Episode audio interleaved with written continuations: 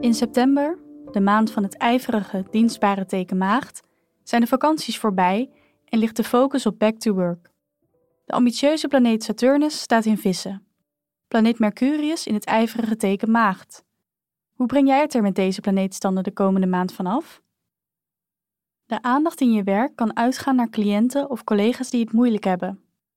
Denk aan mensen in nood die je aandacht vragen en die bij jou een luisterend oor vinden. Deze mensen zoeken begrip en iemand die menselijk reageert in plaats van direct een nee te horen te krijgen. Het gaat voor jou niet over het presteren en lijstjes afwerken, maar over verbinding zoeken en een manier vinden om mensen echt verder te helpen. Daarin kun je dan, door Mercurius in maagd, opeens heel erg praktisch en oplossingsgericht in zijn. Die combinatie is goud waard. Je kunt dus echt het verschil maken in de levens van anderen en dat doe je ook nog eens met alle mensenliefde die je in je hebt. De spanningen ontstaan als die lijstjes ondertussen ook af moeten.